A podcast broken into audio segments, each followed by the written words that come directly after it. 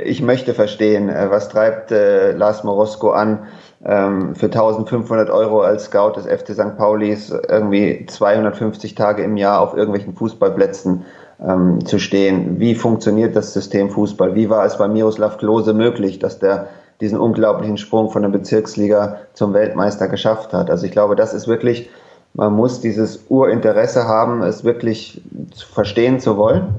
Das ist die Stimme von Ronald Reng, meinem Gast in dieser neuen Interviewfolge der Sportfamilie. Ronald ist ein sehr erfolgreicher Autor und ehemaliger Sportjournalist. Aus seiner Feder kommen einige meiner Lieblingsbücher aus dem Sportbereich, zum Beispiel die Biografien über Miroslav Klose und Robert Enke oder auch die vielfach ausgezeichneten Bücher Spieltage, die andere Geschichte der Bundesliga oder der Traumhüter über die unglaubliche Geschichte eines Torhüters, der es von der Kreisliga in die Premier League geschafft hat. Wie immer viel Spaß beim Zuhören und gute Erkenntnisse. Die Sportfamilie. Dein Podcast zu hörenswerten Themen aus der Welt des Sports. Ronald, herzlich willkommen bei der Sportfamilie. Alles klar bei dir? Hallo Max, ja, vielen Dank für die, für die Einladung. Ja, vielleicht magst du zum Start mal ganz kurz beschreiben, wo du gerade bist und was du gerade machst sitze in, in Bozen in Südtirol in meinem Büro. Also wir, wir leben hier hinter den Bergen. Meine Frau ist von hier und habe den Arbeitstag mehr oder weniger beendet um ja, ähm, beamtenmäßig um 14 Uhr. Also 8 bis 14 Uhr ist immer meine Schreibzeit. Ich gehöre eher zu den Beamtenschreibern, ähm, die jeden Tag mehr oder weniger um dieselbe Zeit schreiben und nicht, wenn sie irgendeinen Kreativschub haben, dann plötzlich um 3 Uhr nachts anfangen zu schreiben. Du hast ja noch ein zweites Leben, sag ich mal, als Familienvater. Und das dann wahrscheinlich beginnt, wenn du den Stift niederlegst. Ist das jeden Tag ähnlich bei dir? Eigentlich schon in den Schreibphasen. Ne? Wenn, ich, wenn ich schreibe, also um 8 Uhr habe ich äh, Ruhe im Haus, da sind alle aus dem Haus, die Kinder, meine Frau. Ähm, ich war vorher Kaffee trinken und ich höre meistens Musik zum Schreiben. Also ich überlege dann, welche Musik äh, könnte von der Stimmung her passen zu dem zu den Emotionen des Stücks, äh, das ich gerade schreibe. Und dann, ja, entweder habe ich vom Vortag noch einen Anschluss, Anknüpfpunkt, dass ich da weiterschreibe oder wenn es ein neues Kapitel ist, dann gucke ich mir nochmal die ganzen Zitate und Archivmaterial dazu durch und kritzel mir dann aber auch nicht mehr als meistens fünf Zeilen Stichpunkte auf, was ich denke, äh, was an dem Tag alles in dem Abschnitt vorkommen sollte. Und dann lege ich los. los. Also das meiste bei mir passiert eigentlich ähm, während äh, laufend, ohne, ohne dass ich da groß mir das vorstrukturiere, sondern während des Schreibens, ich korrigiere dann eher hinterher noch relativ viel. Und das mit den Songs hat mir richtig gut gefallen. Also ich muss dazu sagen, dass ich gerade eben auch dein ja, letztes Buch, eigentlich Miro, fertig gelesen habe. Und da habe ich hinten gesehen, dass ich plötzlich wieder den Song äh, Take a Long Way Home von Supertramp wieder entdeckt habe, den ich auch bei meinen Eltern immer im Auto gehört habe. Ich glaube, der war der war auch in der Playlist, wenn ich mich richtig erinnere jetzt. Genau, am Ende des Buches gebe ich dann immer für die äh, für die Leser, die ja mehrere meiner Bücher lesen, um ähm, damit die sich wieder zu Hause fühlen können und mit mitfühlen können, was wie ich geschrieben habe, gebe ich immer so eine Playlist an mit den, den Liedern, die ich am meisten gehört habe. Und ich höre, wenn ich ein Lied höre, das oft auch äh, stundenlang hintereinander weg. Also das geht ja mit Spotify heute problemlos, indem man einfach diese Wiederholtaste einstellt und äh, Take the Long Way Home von Supertramp, das geht ganz langsam los und ist aber ein relativ äh, emotionales Lied. Ja. Obwohl absolut. es auch ruhig ist. Das äh, eignet sich eigentlich sehr gut, wenn man das so vier, fünf Stunden am Stück hört. Also es gibt schon auch Lieder, die sind vielleicht etwas härter und die ziehen einen, die pumpen mich dann vielleicht auf, mit, auch mit Enthusiasmus äh, ja. zum Schreiben. Aber wenn man die mehr als zwei, dreimal hintereinander hört, kriegt man eher Kopfschmerzen, als dass sie einen jetzt beflügeln. Ja, gibt dir dann äh, wahrscheinlich auch sehr, sehr schöne persönliche Erinnerungen nochmal an jedes Buch, oder? Wenn du hast es von Buch 1 so gemacht, also von dem Traumhüter als ersten Buch? Nee, das erste Buch wäre 2002, das wäre wahrscheinlich technisch auch noch ein bisschen schwieriger gewesen. Gut, mit der guten alten Stereoanlage hätte man auch Musik hören können.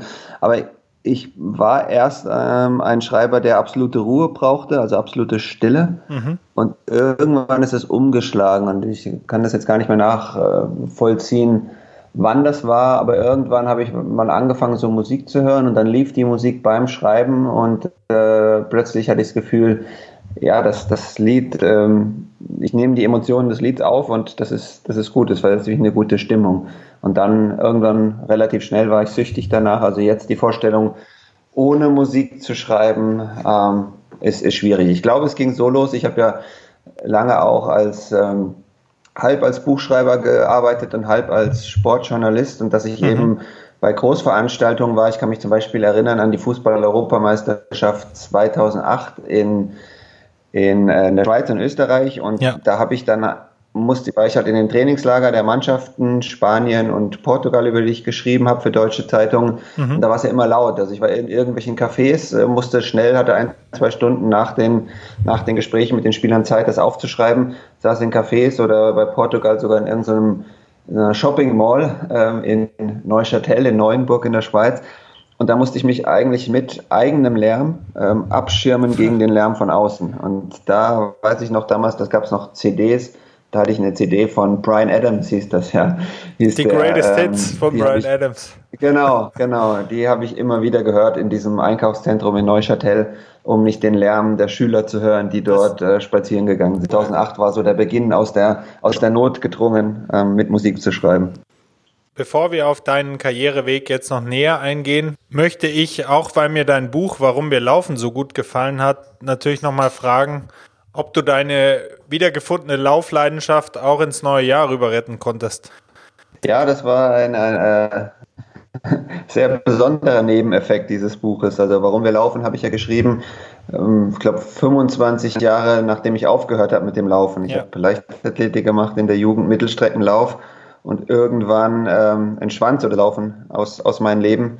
Ähm, Gab es anderes zu tun mit, mit zwei kleinen Kindern Kenn und dann habe ich wieder angefangen zu laufen und habe äh, das also protokolliert in diesem Buch, die, die ersten Versuche.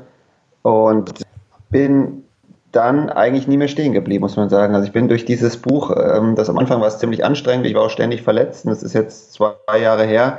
Seitdem bin ich wieder richtig zum Läufer gewesen und laufe jetzt so geworden und laufe so ja, fünf, fünfmal die Woche, würde ich sagen. Und ähm, wenn man es wieder regelmäßiger macht, dann fällt es auch viel leichter und das, das, macht richtig Spaß und das ist auch, auch zum Schreiben gut zu laufen. Also beim, beim Laufen kann man ja auch eintauchen in die, in die Bücher wieder. Mir kommen viele Ideen und ich äh, mhm. laufe dann schneller nach Hause, um sie äh, niederzuschreiben, auf Papier zu kritzeln.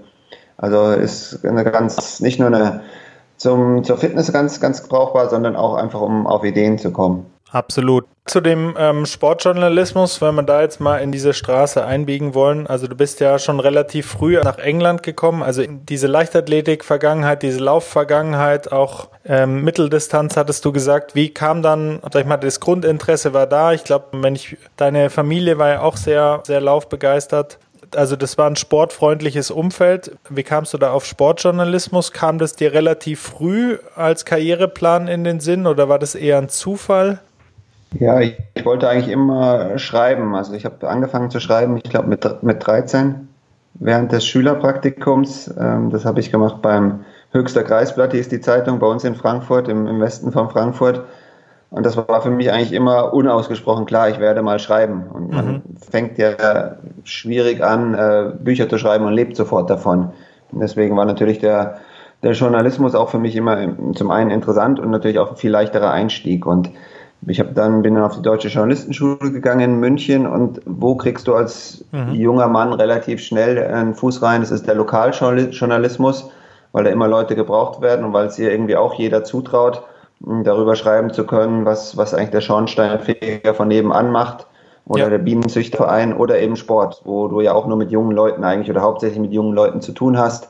Und ähm, da ist es anders als jetzt in der Politik oder im Wissenschaftsjournalismus brauchst du jetzt erstmal nicht die jahrzehntelange Kompetenz und, und Erfahrung, äh, um da ordentliche Texte schreiben zu können. Und da ich selber Sport gemacht habe, aus einer Sportlerfamilie kam, lag mir der Sport näher als der Lokaljournalismus. Und dann kamen eigentlich so zwei, zwei Wünsche zusammen, dass ich äh, nach Ende des Studiums wollte ich gern nach England gehen. Also mich hat mhm. England immer fasziniert, auch die Literatur, aber durchaus auch der, der Alltag dort, dass die Leute irgendwie alle zusammen, egal ähm, wie alt sie sind, wie sie aussehen, welche Schicht sie angehören, Freitagabends in dieselben Kneipen gehen mhm. und äh, ja.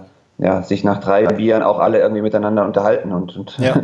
und das hat mich sehr sehr fasziniert, das Alltagsleben, auch auch London, die ganze Welt in einer Stadt. dann habe ich gesagt, ich mhm. gehe einfach nach London und musste ja dort irgendwie überleben und dann habe ich eigentlich so meinen ja, eigenen Beruf erfunden. Ich war ausgebildeter Journalist und äh, dachte, okay, jetzt will ich auch schreiben, aber es gab ja lauter politische Korrespondenten für die Deutsche Zeitung. Ja. Nur waren die entweder zu faul, mehr zu machen, als sie machen müssen, oder sie haben sich halt für Sport gar nicht interessiert, sodass ich als Freiberufler angefangen habe, für deutsche Zeitungen über englischen Fußball zu schreiben. Und das war 97, 1997 und da wurde die Premier League gerade so richtig mhm. international. Also was wir heute, die Entwicklung, die wir heute für normal halten, ging da gerade los. Es kamen deutsche Spieler zum ersten Mal in größerer Zahl nach Deutschland und es war eigentlich keiner außer mir da, der darüber berichten wollte. Ich hatte ja. so eine Art Monopol und konnte dann dementsprechend für, für 20 Zeitungen schreiben, äh, für 20 deutsche Zeitungen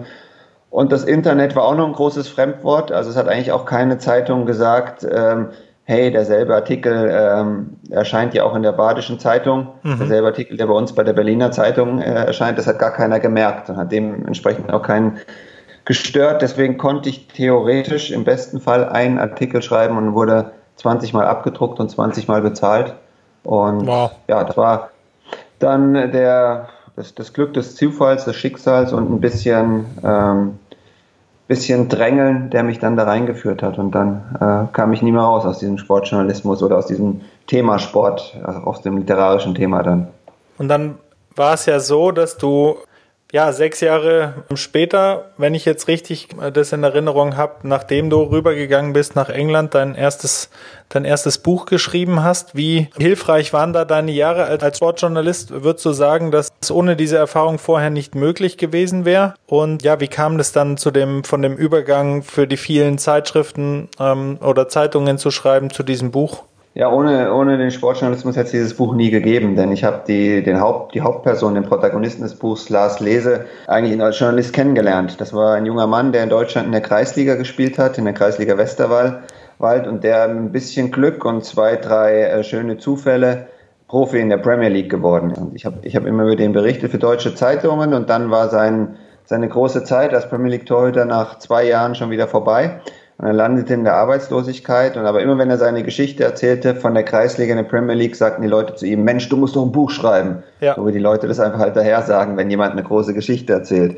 Und dann kam der Lars zu mir und sagte, die Leute sagen mir, ich soll ein Buch schreiben, du kannst doch schreiben. Und ich habe, äh, meine erste Reaktion war so ein Quatsch, wer will schon deine Geschichte lesen? äh, such dir erstmal wieder Arbeit. Und dann habe ich aber einem anderen befreundeten Journalisten ähm, davon erzählt, als der mir erzählte, er hätte gerade ein Buch rausgegeben bei dem Verlag Kiepenheuer Witsch. Dann sage ich, ja, ja, ich habe auch so einen Verrückten, der will, dass ich ein Buch über ihn schreibe. Und dann meinte mein Freund, ach so, was ist das denn? Erzähl mal. Und dann habe ich die Geschichte vom Lars erzählt. Und mein Freund meinte, das ist ja ein super Buchthema von der Kreisliga in die Premier League. Und ich so, äh, ach so, ja, ja, ist ein super Thema. Und dann gab es den Zufall, dass der Verlag Kiepenheuer und Witsch zwei, drei Jahre davor das bis dahin größte Fußballbuch der Literatur von Nick Hornby, mhm, ähm, Fever Pitch, Fever abgelehnt, Pitch. abgelehnt hatte. So eine Art Trauma hatte, wir wollen nie mehr wieder ein gutes Fußballbuch verpassen. und äh, so bin ich da reingerutscht und tatsächlich war das gleich ein, ja, ein, ein umwerfender Erfolg, ähm, weil sich viele Leute offenbar ihren, ihren Traum in, im Traumhüter Lars Lese wiedererkannt haben. Du bist ein Junge, du spielst irgendwo Fußball und plötzlich macht dich jemand zum Fußballprofi und du stehst äh, auf der anderen Seite des Zauns im Stadion und die, die Fans, von denen du eben noch einer warst, jubeln dir zu. Und das war dann eigentlich der zufällige Einstieg, dass ich dann ins, äh, plötzlich war ich dann ein etablierter Buchautor, den die Verlage fragten, ob ich nicht noch andere Bücher schreiben wollte. Ja, und das ist genau das, das hatte ich dir im Vorgespräch gesagt, das einzige Buch, das mir noch fehlt. Also da freue ich mich drauf und werde auch in Kürze damit anfangen. Und in dem Fall war es ja dann anscheinend so, dass die Geschichte auf dich zugekommen ist. Das wäre jetzt gleich die nächste Frage. Wie ist es bei den anderen Büchern gewesen? Also suchst du jetzt dir immer aktiv die Geschichten? Wartest du einfach ab, weil du, weil du weißt, da kommt auf kurz oder lang was aus deinem Netzwerk und Kontakten auf dich zu? Ist das jedes Mal anders oder gibt es da auch was, ein gleichbleibendes Element? Ja, ich wurde schon verdächtigt, dass ich ja keine eigenen Ideen hätte, sondern dass immer die Geschichten zu mir kommen, weil es in der Tat sehr, sehr oft war. Also es war auf sehr traurige Weise so bei, bei Robert Enke, ja. ähm, nach dessen Tod, den ich gut kannte aus meiner Zeit in Barcelona, wo mich seine Frau und seine zwei besten Freunde gebeten haben, doch das das, äh, seine wahre Geschichte aufzuschreiben, damit die Leute vielleicht ein bisschen besser Depressionen verstehen. Mhm. Äh, und das war danach noch, noch zweimal der Fall, ähm, dass Leute auf mich zukamen und ich das Gefühl hatte, die haben einfach eine wahnsinnig tolle Geschichte, ähm, die müsste man noch irgendwie in Buchform bringen. Und dass ich dann gesucht habe, wie könnte man das denn in Buchform bringen. Das war zum einen ein damals vergessener Bundesliga-Trainer, Heinz Höher, der hat in den 70er und 80er Jahren ja. 20 Jahre lang Bundesligisten wie Nürnberg, Bochum, Fortuna Düsseldorf trainiert. Der hatte so eine faszinierende Lebensgeschichte, dass ich dachte, die muss man aufschreiben, aber kein Mensch äh, kennt noch Heinz Höher, kein Mensch kauft ein Buch über Heinz Höher. Und dann hatte ich, war mein Eigenbeitrag, immerhin ein bisschen Eigenbeitrag, als Heinz Höher zu mir kam, dass ich für mich überlegt habe, ja Moment, was wäre denn, wenn du versuchst, die Geschichte der Bundesliga, 50 Jahre Bundesliga, mhm. am Leben eines Mannes zu erzählen? Also dass ich vordergründig nur dessen Leben erzähle, aber dass uns dann beiläufig die ganzen Hintergründe bewusst äh, werden. Wie hat sich denn der Fußball verändert in den 50 Jahren? Wie war denn Deutschland zu den verschiedenen Zeiten? Und das, äh, das dritte Buch war mit einem äh, Scout, der auch zu mir kam, der wirklich mit, mit der Bitte zu mir kam, ob ich nicht ein Buch über ihn schreiben wollte, Lars Morosko, wo ich mir dann dachte, ja, der hat zum einen eine so faszinierende Lebensgeschichte, ja. aufgewachsen in, in prekären Verhältnissen in Berlin, ähm, sein Zwillingsbruder versucht aus den prekären Verhältnissen zu fliehen, indem er äh, Priester wird, indem er Mönch wird bei den Jesuiten und er versucht äh, aus diesen prekären Verhältnissen zu entkommen, indem er sich dem Fußball mit äh, Haut und Haaren verschreibt. Und bei dem, dessen Lebensgeschichte habe ich dann versucht, äh, in Moroskos Talente das, den ganzen Apparat um den Fußball herum zu erklären. Also der war lange Scout und Spielerberater, wie wird eigentlich im Fußball, was ist Fußball für ein Geschäft, soll ich mit dem Buch äh, erklären. Aber nach all dem habe ich das tatsächlich mal geschafft, auch mal auf Eigeninitiative ein Buch zu schreiben. Und zwar jetzt das letzte eben mit Miroslav Klose, wo, mhm. wo ich die Idee hatte ähm, und gedacht habe, Mensch, der hat so eine wahrscheinlich einzigartige Karriere, das wird es nie mehr geben, dass einer mit äh, 20 noch in der Bezirksliga spielt und dann der beste Torschütze aller Weltmeisterschaften wird. Ja. Dass ich ihn dann gefragt habe, ob er nicht Lust hätte, ähm, dass ich sein Leben auf, äh, aufschreibe.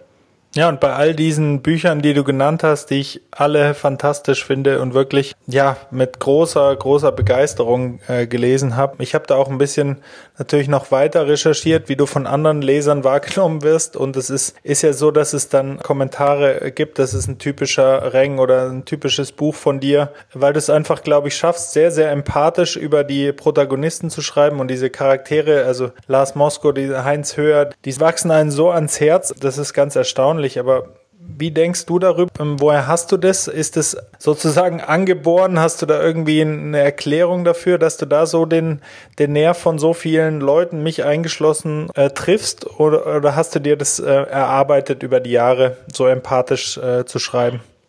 Also ich glaube, was, was ein Buch äh, spannend macht, das sind erstmal zwei, zwei Grundlagen. Das erste ist, dass es mich wirklich interessiert, mich selber.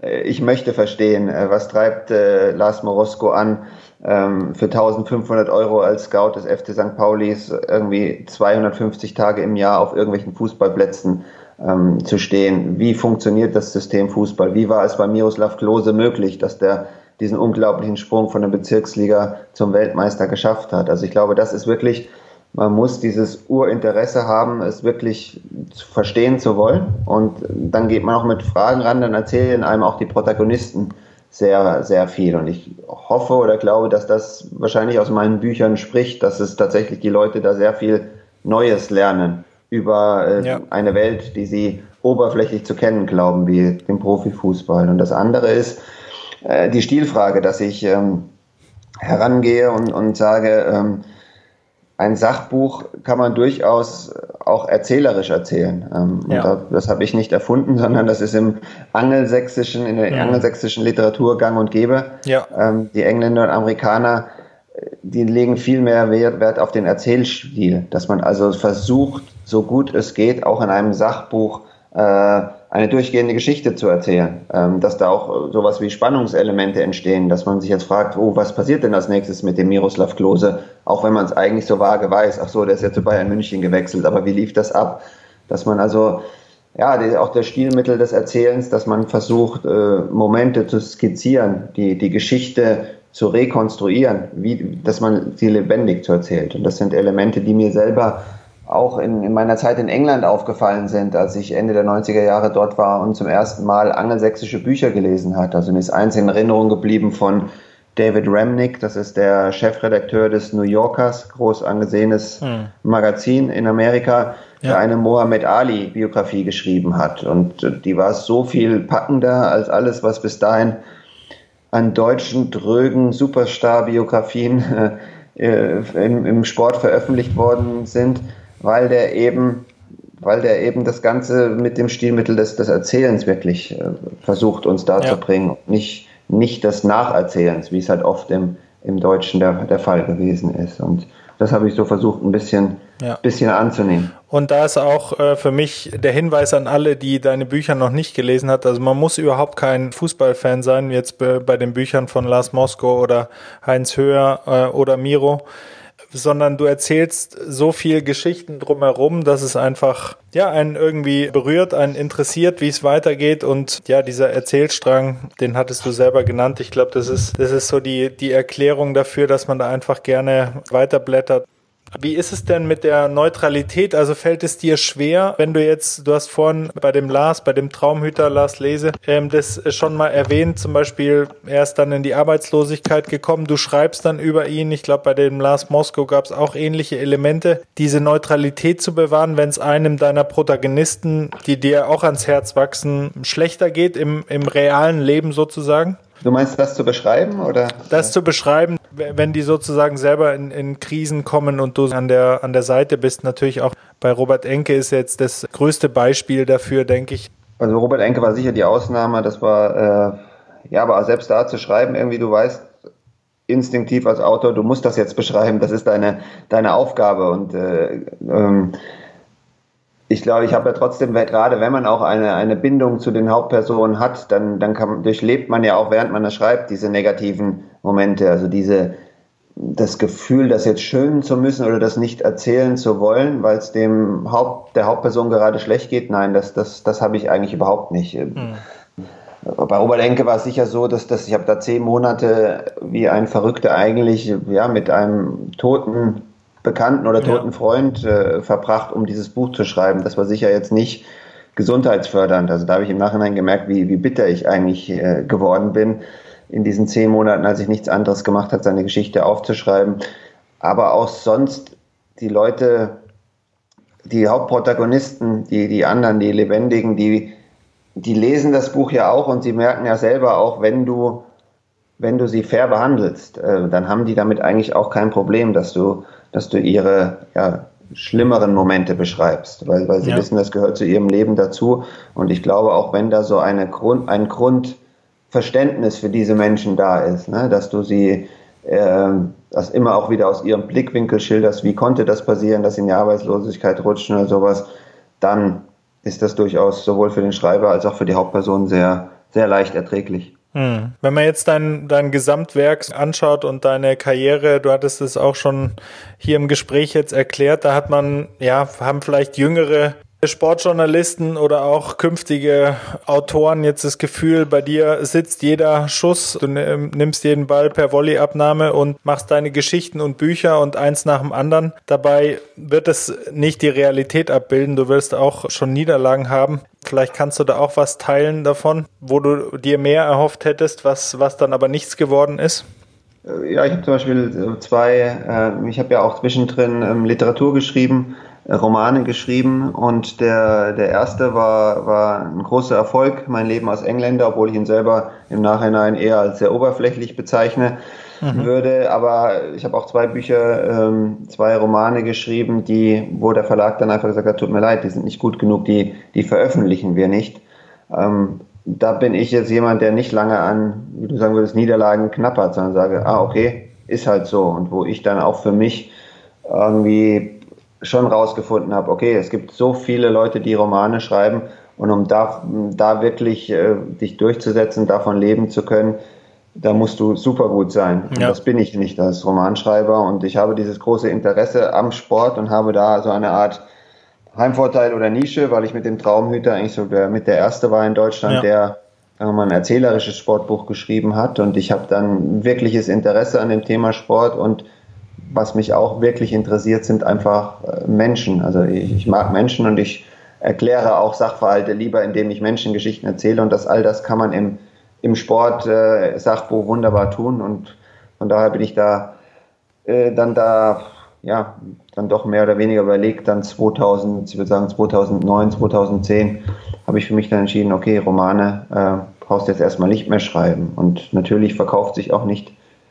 jedes Sportbuch äh, wahnsinnig gut bei mir also es gab jetzt welche zum Beispiel der Spieltage, die, die, unbekannte Geschichte der Bundesliga mit Heinz Höher, die hat sich extrem gut verkauft, der Traumhüter auch, aber jetzt äh, mit Miro Klose, das hat sich schlechter verkauft als, als Spieltage und da bin ich dann schon auch persönlich beleidigt, weil, ich finde, weil ich finde, dass ich, also ich selber finde, es ist, war eine größere Herausforderung ähm, aus so einem stillen Menschen, dass der sich so geöffnet hat und dass der ja. und auch ja so eine Geschichte, wo, wo man, der ja auch jemand ist, der eigentlich Miroslav Klose nicht Schlechtes, Schlechtes über jemand anders sagen will, das ein, zu einer sehr spannenden Geschichte aufzuschreiben. Und ich finde, dass das schreiberisch eigentlich mit mein bestes Buch ist und dann schon beleidigt und sage, hey, äh, warum kaufen das jetzt weniger Leute als, als Spieltage? Aber wenn man es erklärt, kann man äh, du hast es gekauft, willst du sagen, oder? Nein, ich glaube, dass du da einfach die Zeit für dich spielen lassen musst, weil ich habe diesen Dialog jetzt sehr häufig gehabt mit in meinem Freundeskreis. Ich habe davon erzählt, wie toll ich das Buch fand und dass ich, dass ich das empfehlen würde. Und dann kam die Frage zurück, ja, Miroslav Klose, netter Typ, unglaublicher Torjäger, aber wo ist die Geschichte? Ich glaube, das, das ist einfach jetzt eine Sache, die war mir am Anfang, wo ich angefangen habe zu lesen, auch nicht ganz klar. Ich kannte dich halt von deinen Büchern und wusste, da, da wird was Interessantes Interessantes daraus entstehen, aber genau dieser, eigentlich reicht ja schon diese Beschreibung, dass er einfach mit so einer Biografie noch ja, dieser Rekordtorschütze der WM ist einfach unglaublich und ich glaube, das wird sich dann auch rumsprechen. Also wahrscheinlich auch mit langem Atem wird das dann auch sich entsprechend verkaufen. Da bin ich jetzt auch ehrlich gesagt ziemlich überrascht, weil ich das natürlich jetzt auch in, in deutschen Buchhandlungen überall natürlich sehe, aber das. Das kaufen schon, schon viele Leute, aber eben nicht in dem äh, Maße wie jetzt, wie jetzt Spieltage, ne? dass ich sage, boah, wow, da arbeite ich jetzt mal zwei Jahre dann auch nicht mehr so in der Art. Ja. Aber dann, dann vertraue ich mal auf dich und deine Mundpropaganda, dass du das noch vielen Leuten erzählst und dass sie es dann doch kaufen. Ich denke, es ist tatsächlich ein Fall, dass äh, viele erstmal sagen, ja, bei Miroslav Klose, da hat ja nie was gesagt, äh, was soll da in dem Buch drinstehen? Und das ist natürlich genau die, die Schönheit dieses Buches, dass er sich absolut öffnet und wir einen Menschen kennenlernen, wie wir es nie erwartet hätten, in einer Tiefe und auch in, in ja, in seinen Interessen, was ihn interessiert und wie er Spiele beschreibt, wie er die Mannschaften beschreibt, in denen er gespielt hat. Aber gut, Nein, und ich, ich glaube, dass diese Episoden auch, zum Beispiel diese ähm, Phase in München mit Luca Toni und Franck Ribéry und dann auch diese Römer-Episode, die, glaube ich, auch viele Deutsche gar nicht so mitbekommen haben, das ist ja einfach unglaublich interessant. Ja. Also ich glaube, da, da kommt was und oder wird sich, wird sich noch besser verkaufen als eh schon. Und ich, ich bin auf jeden Fall als Leser froh, dass du nicht zum FC Roman wechselst um in der Fußballterminologie zu bleiben, sondern einfach, ähm, dass hoffentlich weitere Bücher kommen aus dem Sportbereich, weil da gibt's aus meiner Sicht eine riesen Diskrepanz zwischen diesen, sag ich mal, relativ faden, oberflächlichen äh, Interviews, Interviewkultur, gerade auch durch Fernsehen und neue Medien gesteuert und so diesen Geschichten, die wirklich in die Tiefe gehen und sowas entwickeln. Und da hast du einfach Pionierarbeit geleistet. Aber ich möchte jetzt an dieser Stelle ja äh, so ein bisschen in die Zielgerade einbiegen. Wie ist es denn bei dir? Wie konsumierst du selber Sport in deinem Leben? Also ich meine jetzt, was, was schaust du dir an? Was liest du? Wie verfolgst du Sport in deinem Leben? Ja, eigentlich wieder mehr hätte ich jetzt fast gesagt, seitdem unser Sohn jetzt mit 13, der selber Fußball spielt, sehr Fußball interessiert ist und der ist auch, äh, wie ich, zufälligerweise Fan von Eintracht Frankfurt und der will dann am Wochenende schon immer auch die Eintracht-Spiele sehen. Und wir haben zum Beispiel jetzt seit einem halben Jahr das Sohn deswegen abonniert. Und das schaue ich eigentlich schon wieder ein Fußballspiel pro Woche, kann man sagen. Meistens von der Eintracht, die spielen ja auch noch Europa League. Ähm, das hatte eigentlich in den Jahren davor, seit ich aus dem aktuellen täglichen Sportjournalismus mich mehr oder weniger dann, dann zurückgezogen habe, hat es rapide nachgelassen, also dieses Sport, Sport anschauen. Und dadurch, dass wir in Bozen leben, ich auch keinen großen äh, Fußballverein in der Nähe habe, bin ich auch ganz selten noch, noch im Stadion. Also ich gehe vielleicht zweimal im Jahr zum FC Südtirol, die hier in der Serie G in der dritten Liga in Italien spielen und dann ähm, machen wir so Vater-Sohn-Ausflüge zwei, dreimal im Jahr, jetzt wieder nach Salzburg, wenn die Eintracht spielt, zur Eintracht eben Europa League. Also ich lese eigentlich Sport mehr und vor allem ähm, telefoniere ich und rede ich mit, mit Sportlern. Das ist so mein größter Konsum in dem Sinne. Ne? So die Bekanntschaften, mhm. die sich jetzt aus 20 Jahren ergeben haben. Und da ist jetzt dann der eine irgendwie äh, Präsident vom VfB Stuttgart, der andere ist Trainer in, in Polen in der ersten Liga, der andere ist Co-Trainer in Leipzig. Und da erfahre ich eigentlich am meisten. Und dann von meinem 13-jährigen Sohn, der mittlerweile da, die trainieren ja so sehr schon Taktik und alles, also da kann auch ich noch, noch was lernen. Ähm, lesen tue ich aber eigentlich fast mehr Tageszeitung, also Sportbücher lese ich gar nicht so viele. Lesen tue ich eigentlich immer noch viel, viel mehr ähm, Romane. Also so, wenn ich jetzt so, wenn du mich jetzt fragst, was habe ich an Sportbüchern in letzter Zeit gelesen, müsste jetzt mir kurz den Kopf drehen. Hier stehen sie in meinem Büro alle. Slatan mhm. Ibrahimovic, die, die Autobiografie war, war sehr, sehr gelungen, fand ich. Ähm, der, der Ghostwriter hat einen super Ton für, für ihn gefunden.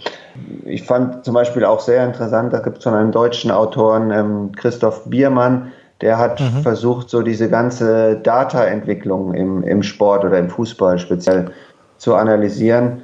Das ähm, mich hier umdrehen, Matchplan heißt das Buch, jetzt sehe ich es hier. Mhm. Also das fand ich auch toll, weil es mir noch äh, eine Welt eröffnet hat, die ich so nicht kannte. Ne? Was, was passiert eigentlich mit dieser ganzen Datenanalyse? Wie wird die im Fußball genutzt, ähm, sowohl von den Vereinen zur, zur Spielersuche als auch zur Analyse von Spielen? Das war, war auch sicher, sicher ein, ein Buch, was man weiterempfehlen kann. Aber sonst ist es so, ich würde sagen, ja, wenn ich, wenn ich im Jahr 25 Bücher lese, sind davon vielleicht drei Sportbücher. Hm. Und welche Bücher, wenn du jetzt Romane sagst, also ich bin ja da auch nicht drauf äh, fixiert, jetzt nur Sportbücher zu lesen. Also welches, hast du eins besonders häufig selber schon verschenkt? Für mich tatsächlich stilbildend, obwohl ich meinen Stil jetzt auch verändert habe beim Schreiben, aber stilbildend war für mich äh, J.M. Kötzi das ist der südafrikanische Nobelpreisträger, ähm, warten auf die Barbaren oder die Schande. Das sind, das sind äh, ja, äh, Bücher wie Leo Messi oder, oder Cristiano Ronaldo Fußball spielen. Ähm, so, so schreibt er und da habe ich tatsächlich dann auch irgendwie unbewusst oder auch bewusst sein, seinen Schreibstil angenommen. Also extrem klar, einfache mhm. Sprache, aber unglaublich äh, mit den wenigen Details, die, die er benutzt, unglaublich viel aussagen. Also der beschreibt zum Beispiel eigentlich jede Person immer nur mit einem Detail äh, und man kann trotzdem die Person, sei es jetzt die Haarfarbe oder sei es dass die bestimmte Nase oder beleibt oder sonst was, man hat die Person trotzdem sofort vor Augen. Mhm. Also den kann ich absolut empfehlen. Äh, ich finde so auch auf die leichtere Art und man ist immer gut unterhalten, aber man erfährt trotzdem was über das Leben. Ist sicher auch Ian McEwan, der mhm. Engländer, ähm, ja. ein toller, toller Autor. Und in Deutsch habe ich jetzt so, das fand ich auch sehr faszinierend, eine Frau entdeckt, die heißt Ulrike Edschmied und die hat äh, jahrzehntelang geschrieben und hat ihre zwei super top anerkannten literarischen Erfolge ähm, beide geschrieben mit über 75 jetzt. Wow. Also mhm. wenn du eigentlich schon, äh, dein Leben neigt sich am Ende, du bist theoretisch schon lange im Ruhestand und dann kommt ein ganz großer Erfolg. Es ist zum einen unheimlich rührend und zum anderen sind es zwei richtig auch ganz literarisch tolle Bücher. Das eine heißt Ein Mann, der fiel und das andere heißt Das Verschwinden des Philipp S. Mhm. Ist notiert und wird natürlich alles, alles äh, verlinkt dann äh, entsprechend. Da freue ich mich schon drauf, dann weiterzulesen. Ja, jetzt habe ich eigentlich nur noch zwei abschließende Fragen an dich. Also die eine ist jetzt vielleicht ein bisschen ungewöhnlich, stell sie trotzdem, vielleicht fällt dir was dazu ein. Mhm. Und zwar äh, mit deiner Erfahrung, mit deinem Hintergrund, ich glaube, du bist in viele Hinterzimmer des deutschen Sports oder des internationalen Sports reingekommen und hast so einen ganz guten Überblick, ähm, hast selber diese, diese aktive Seite hinter dir, hast ähm, jetzt selber Kinder auch. Wenn du jetzt Sport- und Gesundheitsminister ähm, Deutschland wärst und du hättest wirklich, sag ich mal, freie Bahn und viel Geld zum Maßnahmen umsetzen, würde dir da was einfallen, was du gerne anpacken würdest? Ja, ich glaube schon, dass das eine, eine tatsächlich eine Aufgabe der, des äh, Sport- und Gesundheitsministeriums in der Zukunft, die quasi heute beginnt, äh, sein wird, dass man einfach diesen Freizeit- und Allgemeinsport noch mehr fördert. Also ich jetzt mit 48 Jahren weiß nicht, ich habe jetzt schon genug Olympiaden gesehen. Ich brauche jetzt nicht, dass der deutsche äh, Gesundheitsministerium immer noch den ähm, Bob- und Rodel-Spitzensport fördert. Das können sie, wenn wir genug Geld haben, von mir aus auch machen, aber das mhm. hilft äh, den 20 Leuten, die es machen. Ähm, und sonst eigentlich doch keinem wirklich. Ob da jetzt Deutschland eine Goldmedaille mehr oder weniger äh, gewinnt, so what. Ähm, mhm. Aber unser ganzes Leben ist ja darauf ausgerichtet, dass wir uns immer weniger bewegen. Also, und das ist ja eigentlich auch erstmal was Gutes. Wir müssen, immer weniger Leute müssen eine körperliche Arbeit machen, die sie wirklich kaputt macht, die sie verschleißt. Aber der Mensch ist nun mal, äh, der braucht Bewegung, um zu überleben. Sonst kriegt er jede Menge die sogenannten Zivilisationskrankheiten. Ja. Und da denke ich, muss äh, schon gefördert werden, dass man sich tatsächlich viel viel besser fühlt, wenn man einfach nur äh, vier, fünf Mal die Woche laufen oder Fahrrad gehen, äh, Fahrradfahren geht. Ne? Und das natürlich macht vielen, glaube ich, auch viel mehr Spaß, wenn sie da Treffpunkte haben, wo sie mitlaufen können. Und dass sowas deutlich mehr auch von Krankenkassen gefördert werden sollte. Und ähm, im Schulsport ist natürlich die große Frage in den nächsten Jahren wird, wird das sein, äh, die gesamten, die, die Ganztagesschule wird immer präsenter und wann haben dann eigentlich die Kinder noch Zeit zum Sportverein zu gehen? Muss nicht der Sportverein in die Schule quasi integriert werden? Also dass der Schulverein, der Sportverein sozusagen nachmittags in die Schulen kommt und da das allgemeine äh, Sport, einen allgemeinen Sportunterricht auch, auch macht. Ja, und mhm. ähm, ja, das ist äh, so banale Sachen wie rückwärts laufen lernen, ähm, ja. der, durch eine Koordinationsleiter laufen zu lernen. Das glaube ich, hilft allen Kindern im, im Leben ein bisschen Beweglichkeit zu haben und einfach auch, man kann, auch das ist ja erwiesen, das Gehirn kann besser denken, wenn es viele, vielen frischen Sauerstoff kriegt. Ja, kann ich nur äh, bei allen Punkten zustimmen. Man wird sehen, was da von politischer Seite noch kommen wird, hoffentlich kommen wird, aber ich denke, da liegt auch die, die Verantwortung bei ja, uns Eltern der, zum Teil und bei der ja, ne? und aber einfach der, das Schlagwort wäre mehr Breiten statt Spitzensport fördern. Ja. Jetzt würde mich natürlich noch interessieren, was deine ja, nächsten Projekte sind, ob du da vielleicht schon was verraten kannst, beziehungsweise an was du momentan arbeitest. Momentan ist es tatsächlich ein super Geheimprojekt, weil ich äh, als Ghostwriter für jemanden schreibe, äh, der mich bezahlt, um danach äh, zu sehen, ob er das äh, tatsächlich aus Buch veröffentlichen kann, ohne sich und die Fußballwelt äh, in die Luft zu sprengen. Also jemand, der durch Fußball ähm, sehr wohlhabend geworden ist, der eine unglaublich faszinierende Lebensgeschichte zu erzählen hat, der sehr viele Insights aus dem Sport ähm, zu erzählen hat und der das Gefühl hat, eigentlich müsste man das alles mal erzählen. Und mit dem habe ich vereint und der sich aber selber nicht sicher ist, wie gesagt, äh, kann man das erzählen ohne dass es ihn und sein Geschäft kaputt macht, ohne dass der was Verbotenes getan hat. Aber es ist einfach sehr so, so viele Insider-Sachen da drin und der hat mich dann sozusagen jetzt, der bezahlt mich jetzt und dann mhm. schreibe ich ihm das Buch und äh, er liest jetzt immer die Kapitel und wenn er dann alle Kapitel hat, wir sind jetzt auf Seite 200, dann äh, entscheidet er, ob er das zerreißt, ob er äh, das seinen besten 30 äh, Freunden schenkt, äh, selbst gedruckt, oder ob er das äh, an einen Verlag gibt. Also das, das habe ich noch nie gemacht, sowas. Das ist äh, auch, auch als Ghostwriter zu schreiben, äh, ist was ganz Neues, sich sozusagen eine, eine Stimme für die Person zu finden, macht ganz, ganz großen Spaß und habe durch ihn auch sehr viele bei den Recherchen sehr viele interessante Leute kennengelernt. Das mache ich jetzt und dann habe ich noch so ein ein Langzeitprojekt laufen, ähm, dessen Zeit bald abgelaufen ist, glaube ich. Ähm, da begleite ich seit 2012, also jetzt im neunten Jahr, drei Jungs, die Fußballprofis werden wollten, äh, die im Nachwuchsleistungszentrum mhm. waren. Und die sind jetzt alle so 21, 22. Äh, und ich finde, äh, also einer ist Profi geworden und einer hat schon aufgegeben und beim dritten ist es relativ klar, der wird nicht mehr Profi werden. Das heißt also, die großen Fragen sind beantwortet. Mhm. Und ich glaube so, ja, wenn ich jetzt dieses Ghostwriting-Projekt beendet habe, dann mache ich mich da ernsthaft dran, das andere alles äh, mal aufzuschreiben und dann sollte das hoffentlich so in zwei Jahren dann zu kaufen sein. Äh, der große Traum ist so der Arbeitstitel, äh, der große Traum, Fußballprofi zu werden hoffe natürlich, dass die, dass es nicht bei den 30 Ausgaben bleibt. Äh, vielleicht da auch noch eine, eine ganz kurze Anschlussfrage. Also das, äh, du hast ja schon einen ganz klaren, sag ich mal, Schwerpunkt auf Fußball. bis auf das, mhm. warum wir laufen. Wird das so bleiben oder weißt du das noch nicht? Oder ich würde mir natürlich auch deine Stimme jetzt in anderen Sportarten und dem die, die Zusammenhänge zu erklären in Geschichten wünschen. Bleibt es so, denkst du, oder? Also ich, ich, das Tolle ist ja, dass äh, in meinem Beruf, dass ich nie weiß eigentlich, was ich in zwei Jahren mache. Und es ist aber so, dass zum einen ich jetzt schon als Sportjournalist so in den Fußball so reingeraten bin, ähm, weil das einfach ist, was die meisten Leute interessiert, dass ich mich in vielen, in den meisten anderen Sportarten nicht wirklich auskenne und hätte auch, glaube ich, jetzt ja. viel zu viel Respekt, wenn ich ein Basketballbuch, äh, wenn mich ein Basketballer fragen würde, äh, willst du nicht meine Biografie schreiben?